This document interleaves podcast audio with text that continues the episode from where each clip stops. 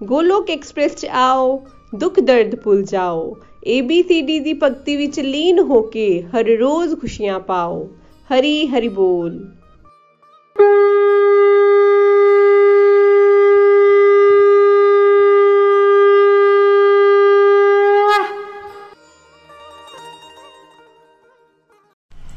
ਹਰੀ ਹਰੀ ਬੋਲ ਜੀ, ਹਰੀ ਬੋਲ।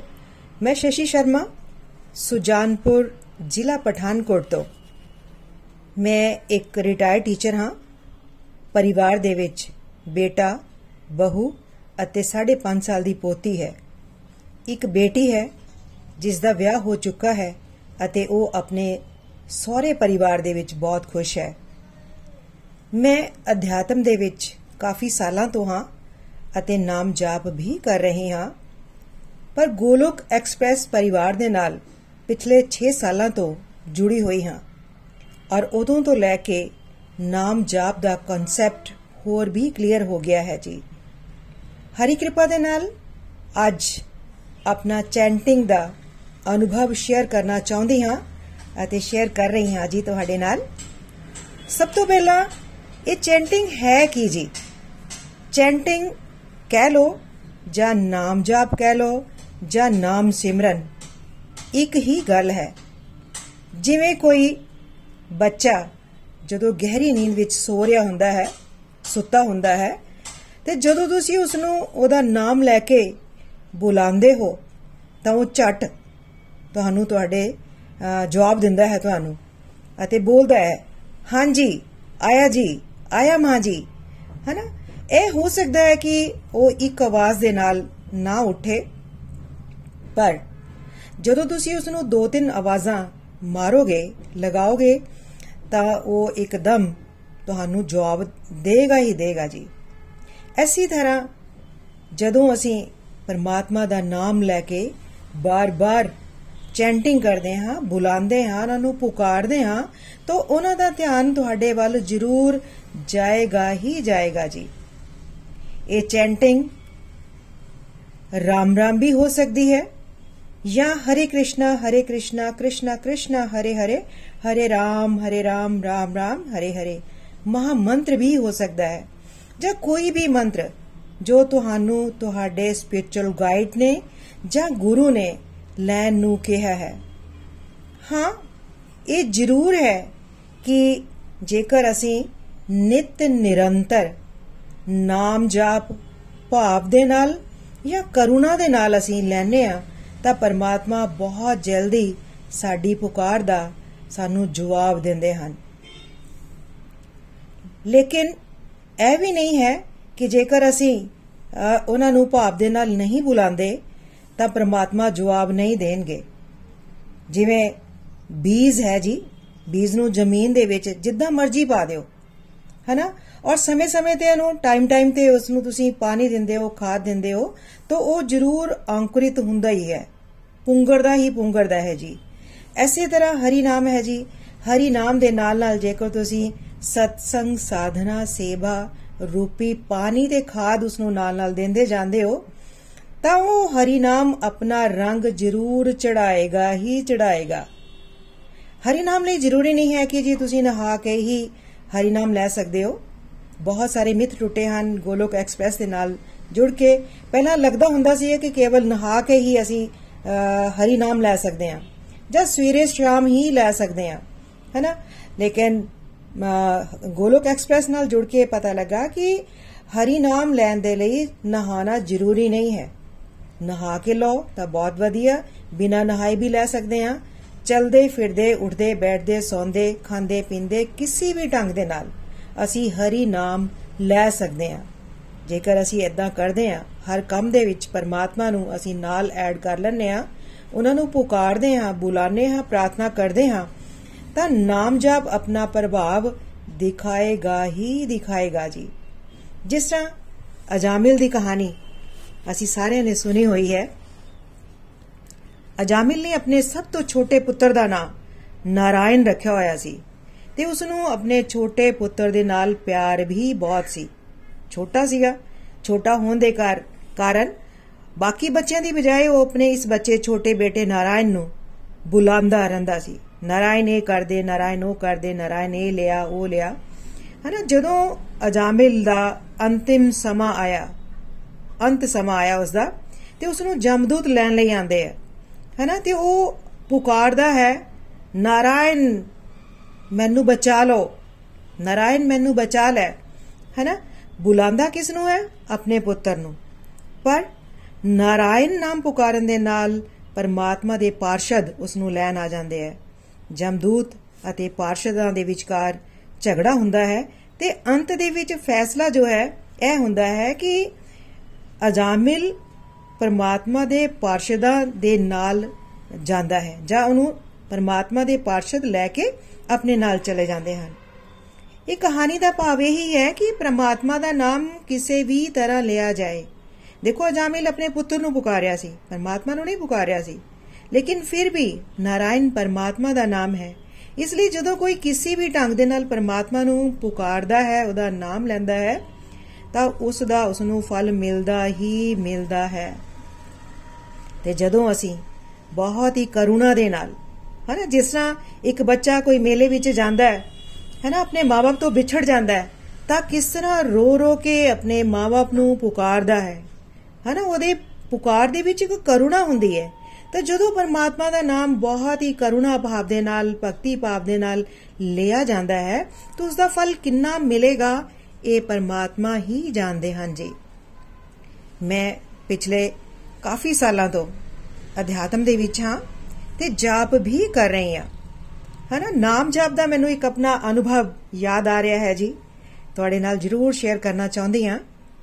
ਇੱਕ ਵਾਰ ਮੇਰੀ ਬੇਟੀ ਜਦੋਂ ਬੀਐਸਸੀ ਕਰ ਰਹੀ ਸੀ, ਬਹੁਤ ਬਿਮਾਰ ਹੋ ਗਈ ਟਾਈਫਾਇਡ ਹੋ ਗਿਆ, ਵਿਗੜ ਗਿਆ ਟਾਈਫਾਇਡ ਉਹਦਾ ਤੇ ਕਿਸੇ ਵੀ ਡਾਕਟਰ ਤੋਂ ਉਹਨੂੰ ਫ਼ਰਕ ਨਹੀਂ ਪੈ ਰਿਹਾ ਸੀਗਾ। ਬਹੁਤ ਬਿਮਾਰ ਹੋ ਗਈ। ਆਖਿਰ ਉਹਨੂੰ ਮੈਂ ਪੀਜੀਆਈ ਲੈ ਗਈ। ਪੀਜੀਆਈ ਲੈ ਜਾ ਕੇ ਉਹਨੂੰ ਉੱਥੇ ਐਡਮਿਟ ਕਰਵਾਇਆ। ਬਹੁਤ ਹੀ ਮਨ ਪਰੇਸ਼ਾਨ ਸੀ ਕਿ ਚੰਗੇ ਭਲੇ ਬੱਚੇ ਨੂੰ ਕੀ ਹੋ ਗਿਆ। ਬਹੁਤ ਪਰੇਸ਼ਾਨ ਸੀ। ਔਰ ਮੈਨੇ ਪੀਜੀਆਈ ਦੇ ਜਦੋਂ ਉਹਨੂੰ ਐਡਮਿਟ ਕਰਵਾਤਾ, ਵਾਰਡ ਦੇ ਵਿੱਚ ਜਾ ਕੇ ਮੈਨੇ ਕੀ ਕਰਨਾ, ਪਰਮਾਤਮਾ ਦਾ ਸਿਮਰਨ ਕਰਨਾ ਉੱਚੀ ਉੱਚੀ ਆਵਾਜ਼ ਦੇ ਵਿੱਚ ਚੈਂਟ ਕਰਨਾ, ਹਰੀ ਨਾਮ ਲੈਣਾ ਮੈਨੇ। ਉਸ ਆਵਾਜ਼ ਨੂੰ ਸੁਣ ਕੇ, ਹਰੀ ਨਾਮ ਨੂੰ ਸੁਣ ਕੇ ਜਦੋਂ ਉੱਚੀ ਉੱਚੀ ਮੈਨੇ ਬੋਲਾ, ਪੁਕਾਰਨਾ, ਜਾਂ ਰਾਮਧੁਨ ਬੋਲਣੀ, ਜਾਂ ਹਰੀ ਨਾਮ ਲੈਣਾ ਮੈਨੇ ਤੋ ਜੋ ਮਰੀਜ਼ ਸੀ, ਉੱਥੋਂ ਦੇ ਨਾਲ ਉਹਨਾਂ ਦੇ ਨਾਲ ਅਟੈਂਡੈਂਟ ਜਿਹੜੇ ਸੀਗੇ, ਉਹਨਾਂ ਨੇ ਬੋਲਣਾ ਕਿ, ਭੈਣ ਜੀ ਥੋੜਾ ਉੱਚੀ ਆਵਾਜ਼ 'ਚ ਬੋਲੋ।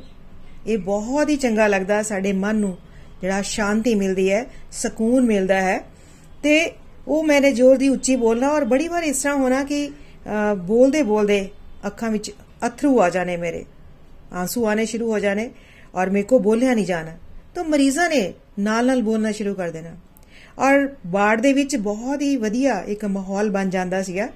ਚਾਹੇ ਥੋੜੀ ਦੇਰ ਲਈ ਸੀ, ਜਿੰਨੀ ਦੇਰ ਲਈ ਵੀ ਬੋਲਦੀ ਹੁੰਦੀ ਸੀਗੀ ਉਨੀ ਦੇਰ ਦੇ ਲਈ ਸਭ ਜਿਹੜੇ ਲੋਕ ਹੈਗੇ ਆ, ਮਰੀਜ਼ ਜਿਹੜੇ ਹੁੰਦੇ ਸੀ ਜਾਂ ਅਟੈਂਡੈਂਟ ਹੁੰਦੇ ਸੀਗੇ, ਸਭ ਆਪਣਾ ਦਰਦ ਭੁੱਲ ਕੇ ਹਰੀ ਨਾਮ ਦੇ ਵਿੱਚ ਖੋ ਜਾਂਦੇ ਸੀ ਜੀ।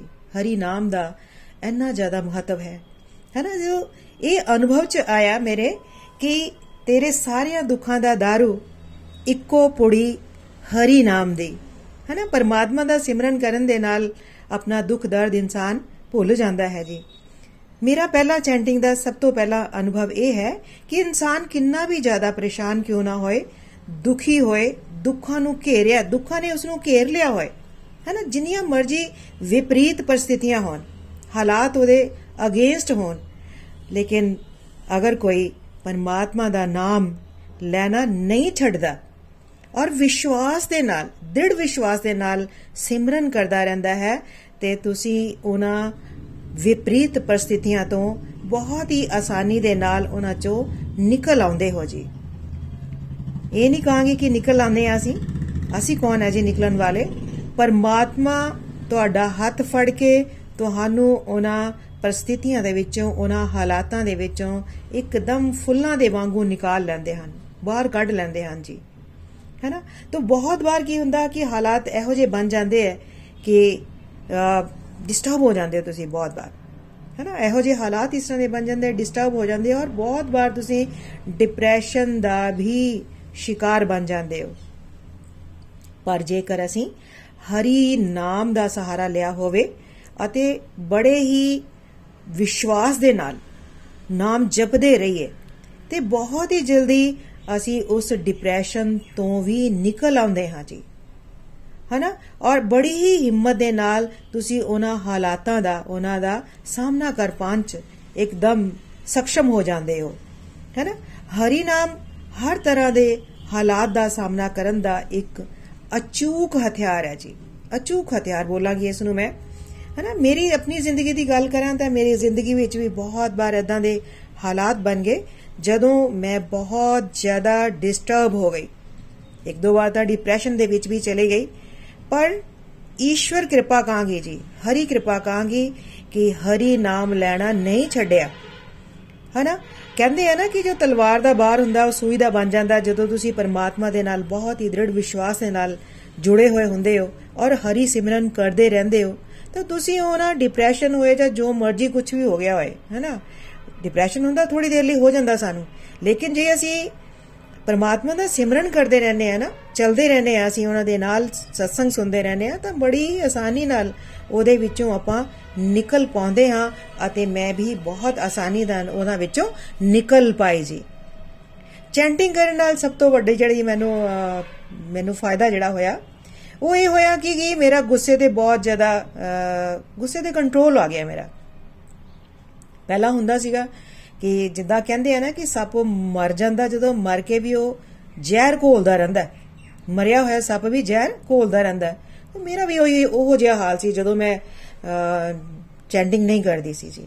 ਹੈਨਾ, ਉਹੀ ਹਾਲ ਸੀਗਾ ਕਿ ਕੋਈ ਗੱਲ ਹੋਣੀ, ਹੋ ਕੇ ਬੀਤ ਵੀ ਜਾਣੀ, ਪਰ ਮੈਂ ਉਹਨੂੰ ਜਿਹੜਾ ਹੈ ਨਾ ਗੱਲ ਨੂੰ ਆਪਣੇ ਅੰਦਰ, ਮਹੀਨਿਆਂ ਨਹੀਂ ਬਲਕਿ ਸਾਲਾਂ ਤੱਕ ਵੀ ਅੰਦਰ ਹੀ ਅੰਦਰ ਅੰਦਰ ਅੰਦਰ ਉਸ ਗੱਲ ਨੂੰ ਰਿਪੀਟ ਕਰਦੇ ਰਹਿਣਾ, ਅੰਦਰ ਰੱਖਣਾ ਉਸ ਗੱਲ ਨੂੰ, ਗੁੱਸਾ ਰਹਿਣਾ। ਉਹਨਾਂ ਨਾਲ ਹੁੰਦਾ ਕੀ ਸੀਗਾ ਕਿ ਕਹਿਣਾ ਤਾਂ ਹੈ ਨਹੀਂ ਮੈਨੇ ਕਿਸੇ ਨੂੰ। ਹੈਨਾ ਕੁਝ ਕਹਿ ਨਹੀਂ ਪੈਣਾ ਕਿਉਂਕਿ ਹੋਰ ਲੜਾਈਆਂ ਪੈਣ ਗਿਆ। ਤੇ ਪਰ ਆਪਣੇ ਅੰਦਰ ਅੰਦਰ ਸੜਦੇ ਰਹਿਣਾ, ਕੁੜਦੇ ਰਹਿਣਾ। ਪਰ ਚੈਂਟਿੰਗ ਕਰਨ ਦੇ ਨਾਲ, ਨਾਮ ਜਾਪ, ਨਾਮ ਸਿਮਰਨ ਕਰਨ ਦੇ ਨਾਲ ਮਾਫ ਕਰਨਾ ਆ ਗਿਆ। ਮਾਫ ਕਰਨਾ ਆਇਆ ਜੀ। ਹੈਨਾ, ਫਿਰ ਜਦੋਂ ਕੋਈ ਕੁਝ ਕਹਿ ਵੀ ਦਿੰਦਾ ਹੈ ਤੇ ਉਸੇ ਸਮੇਂ, ਉਸੇ ਵੇਲੇ ਜਿਹੜਾ ਅੰਦਰ ਤੋਂ ਮਹਾ ਮੰਤਰ ਚੱਲਣਾ ਸ਼ੁਰੂ ਹੋ ਜਾਂਦਾ ਹੈ।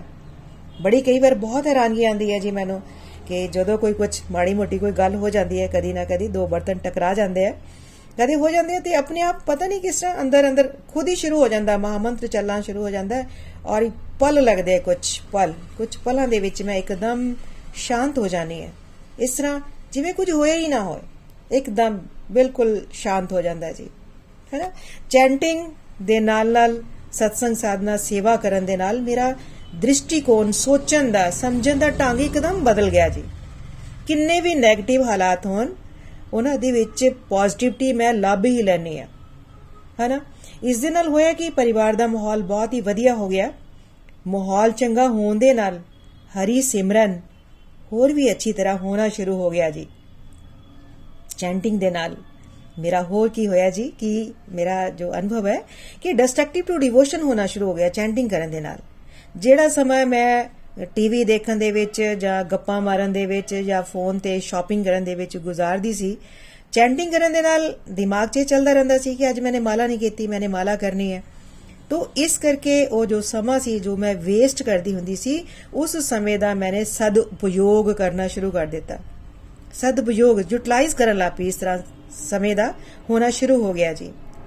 ਚੈਂਟਿੰਗ ਕਰਨ ਤੋਂ ਪਹਿਲਾਂ ਮਨ 'ਚ ਬਹੁਤ ਭਟਕਦਾ ਰਹਿੰਦਾ ਸੀ।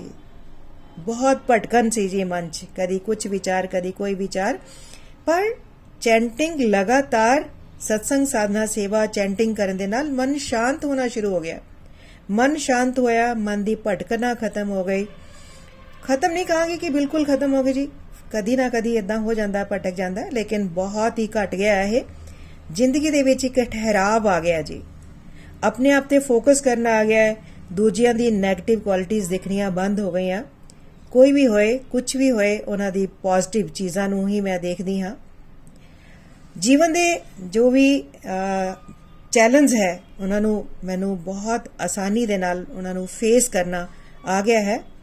ਬਹੁਤ ਜ਼ਿਆਦਾ ਜੋ ਸੋਚਦੀ ਰਹਿੰਦੀ ਸੀ ਐਕਸੈਸਿਵ ਥਿੰਕਿੰਗ ਸੀ ਜਾਂ 네ਗੇਟਿਵ ਥਿੰਕਿੰਗ ਸੀ ਜੋ ਮੇਰੀ ਚੈਂਟਿੰਗ ਕਰਨ ਦੇ ਨਾਲ ਸਭ ਤੋਂ ਜ਼ਿਆਦਾ ਉਹ ਮੇਰੀ ਖਤਮ ਹੋਈ ਜੀ।